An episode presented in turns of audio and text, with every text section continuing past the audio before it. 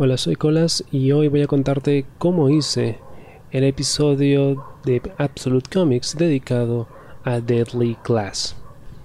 Este episodio lo disfruté mucho porque Deadly Class es uno de mis cómics favoritos de todos los tiempos. De hecho, Rick Remender es mi escritor favorito y me encanta todo lo que hace para Image Comics. No me gusta, o mejor dicho, no me interesa su trabajo para Marvel porque la verdad es que los cómics de superhéroes no despiertan mi interés.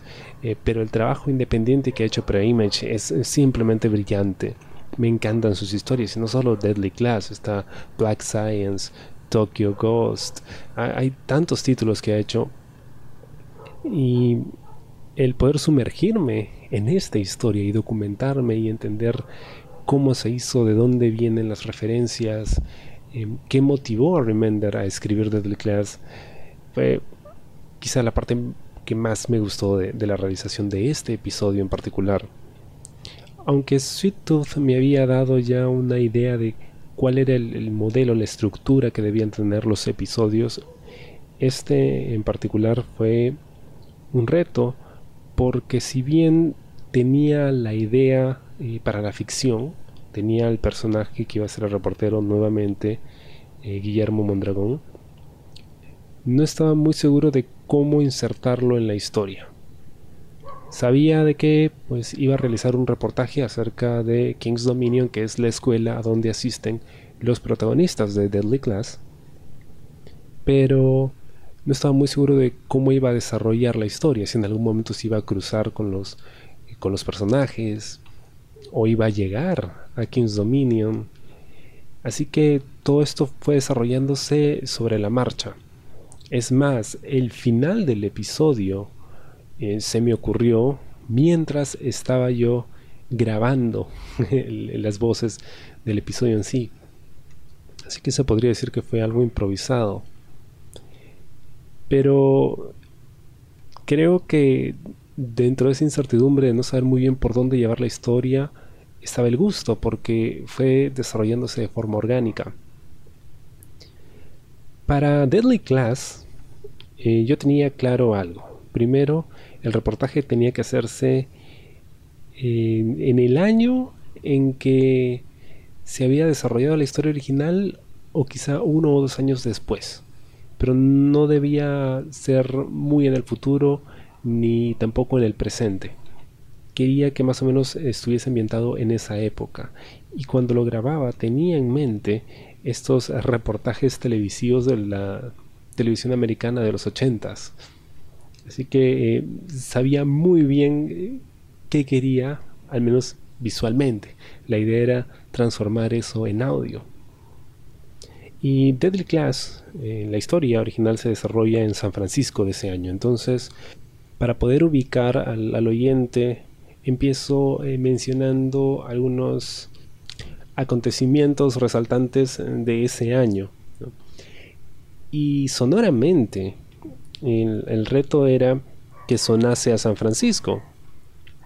Claro, probablemente solo alguien que ha estado en San Francisco lo reconozca, pero de todas maneras eh, mi, mi, obsesión por el detalle me obligó a hacer que sonase San Francisco. Entonces tuve que buscar eh, sonidos y audios, grabaciones hechas en calles de San Francisco donde se escuchen cosas muy características como por ejemplo este tren de un solo vagón que recorre las calles principales de, la ciudad y que podemos ver en infinidad de películas y series. Eh, eso es muy característico, entonces lo incluí al inicio del episodio y más adelante cuando eh, Mondragón se ubica en la bahía de San Francisco para poder hablar acerca del incidente que deja huérfano a Marcus López Argüello, que es el protagonista de la historia. Eh, utilizo también sonidos que pude encontrar de la bahía de San Francisco de eh, barcos a vapor de los ochentas. Entonces tuve mucha suerte y, y, eso ayuda a ambientar un poco más el episodio. El otro detalle es que se ambienta en los 80 entonces le apliqué a las partes de ficción un filtro que hiciese que el eh, programa sonase como si hubiese sido grabado en los 80s o tuviese un, sonido como de VHS o un cassette.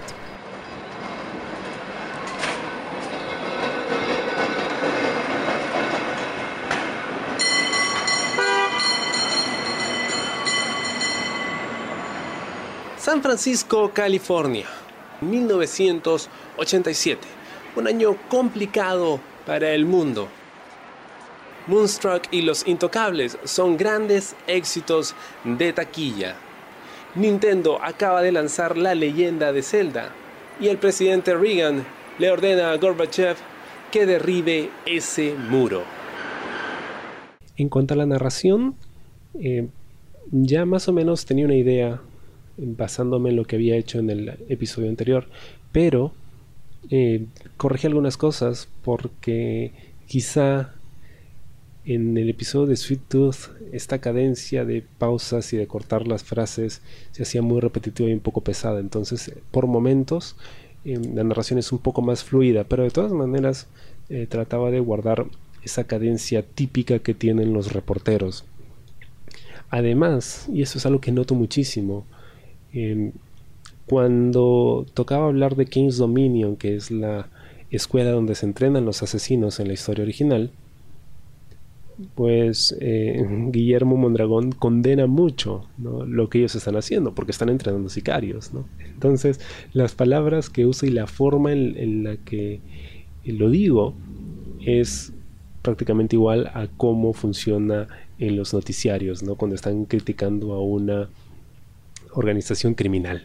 Entonces, eh, si bien es una forma de locución que yo personalmente detesto, siento que funciona muy bien porque precisamente es un cliché, ¿no? Entonces ayuda a retratar mejor que se trata de esto, de un, de un documental que se hiciera en esa época. Esta misteriosa organización de la muerte ha adiestrado a estas jóvenes promesas del sicariato enseñándoles todo lo que alguien de esta condenable, execrable profesión podría necesitar. Una de las partes más complicadas de editar, de hecho la más trabajosa, fue la escena en que Mondragón entrevista a su fuente, a lo que sería su deep throat, su garganta profunda, el que lo lleva a King's Dominion o le da la información, ¿no? el que iba a darle legitimidad a este reportaje, que es un trabajador de la escuela. ¿no? Yo lo pensé como secretario de dirección de la escuela. Entonces, como secretario de dirección, pues debe haber visto muchas cosas. Y para ello tuve que grabar cuatro voces distintas, porque la historia se desarrolla en San Francisco, entonces la persona que trabaja en la escuela tiene que hablar inglés.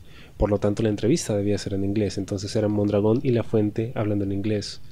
Y a La Fuente le distorsioné la voz porque supuestamente es una fuente anónima. Entonces no debería poder reconocerse la voz. Le puse un distorsionador.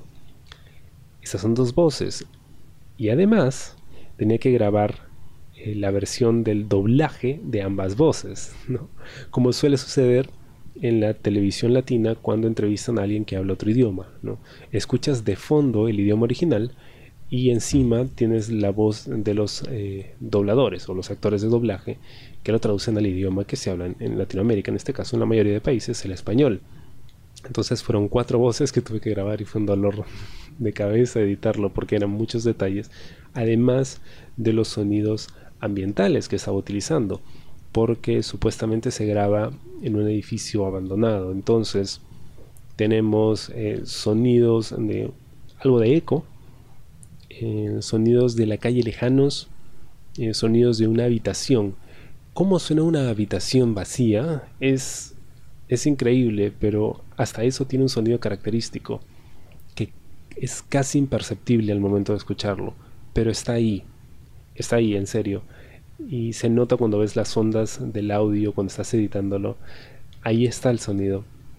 Pero es algo que, a menos que lo escuches con audífonos a mitad de la noche, cuando no hay ruido para nada y todo se escucha súper claro, puede que lo notes. Eh, también eh, los efectos de cuando ingresa uno de los sicarios de King's Dominion al, al sitio donde se estaba haciendo la entrevista, ¿no? Se rompen los vidrios, el entrevistado se asusta, sale corriendo, entonces pasos en la escalera. Había mucho detalle para una escena que es muy, muy corta, pero que siento que eh, pues era fundamental para poder desarrollar la historia. ¿no? Y además estaba casi en la parte del final, entonces estaba cerca del clímax, tenía que hacerlo. Ha decidido hablar con nosotros acerca de esta institución. ¿Por qué? El hecho de que esté hablando con usted en este momento podría hacer que me maten. Pero no puedo mantenerme a un lado. Simplemente observar a estos jóvenes convertirse en monstruos. He visto tanta muerte. Tanta muerte. El soundtrack em, me tomó un tiempo poder encontrar las pistas que necesitaba porque la historia se desarrolla en los ochentas y el tipo de música que ellos escuchan, los protagonistas, es eh, punk, ¿no? Y de hecho la historia tiene una estética en, la narrativa y en la forma en que se compone visualmente muy punk.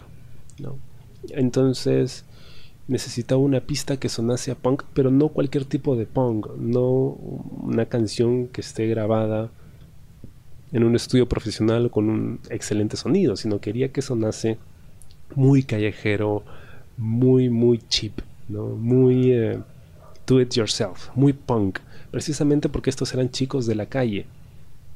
Y pues al final eh, terminé utilizando una canción de la banda de unos amigos que fueron promoción de colegio mía.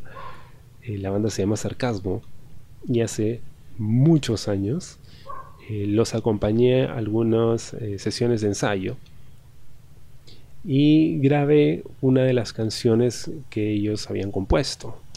Y obviamente como era una banda de barrios sin presupuesto, pues eh, tocando en una sala de ensayo de barrio, el sonido era bastante raw, bastante crudo, y eso era precisamente lo que estaba buscando, así que la incluí en, en el episodio y la usaba para dividir eh, las escenas eh, de la versión teatralizada y los segmentos donde yo explicaba la historia del cómic, cómo se hizo, la historia de Rick Remender y demás.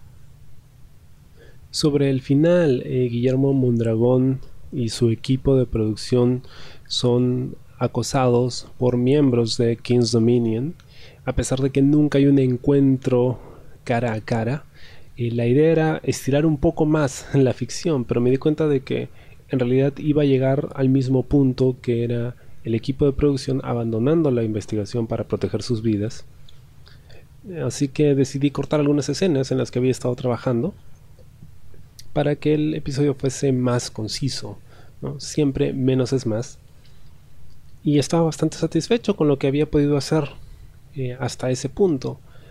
Así que quedó bastante bien. A mí me gusta, de hecho, escucharlo después de tanto tiempo fue, fue muy divertido. Creo que sobre todo el proceso de investigación y, conocer más del autor y de cómo creó la historia y todo lo que había detrás de ella eh, hizo que Deadly Class me guste aún más y siga siendo uno de mis cómics favoritos. Y bueno, esa es la historia de cómo se hizo el episodio de Absolute Comics dedicado a Deadly Class.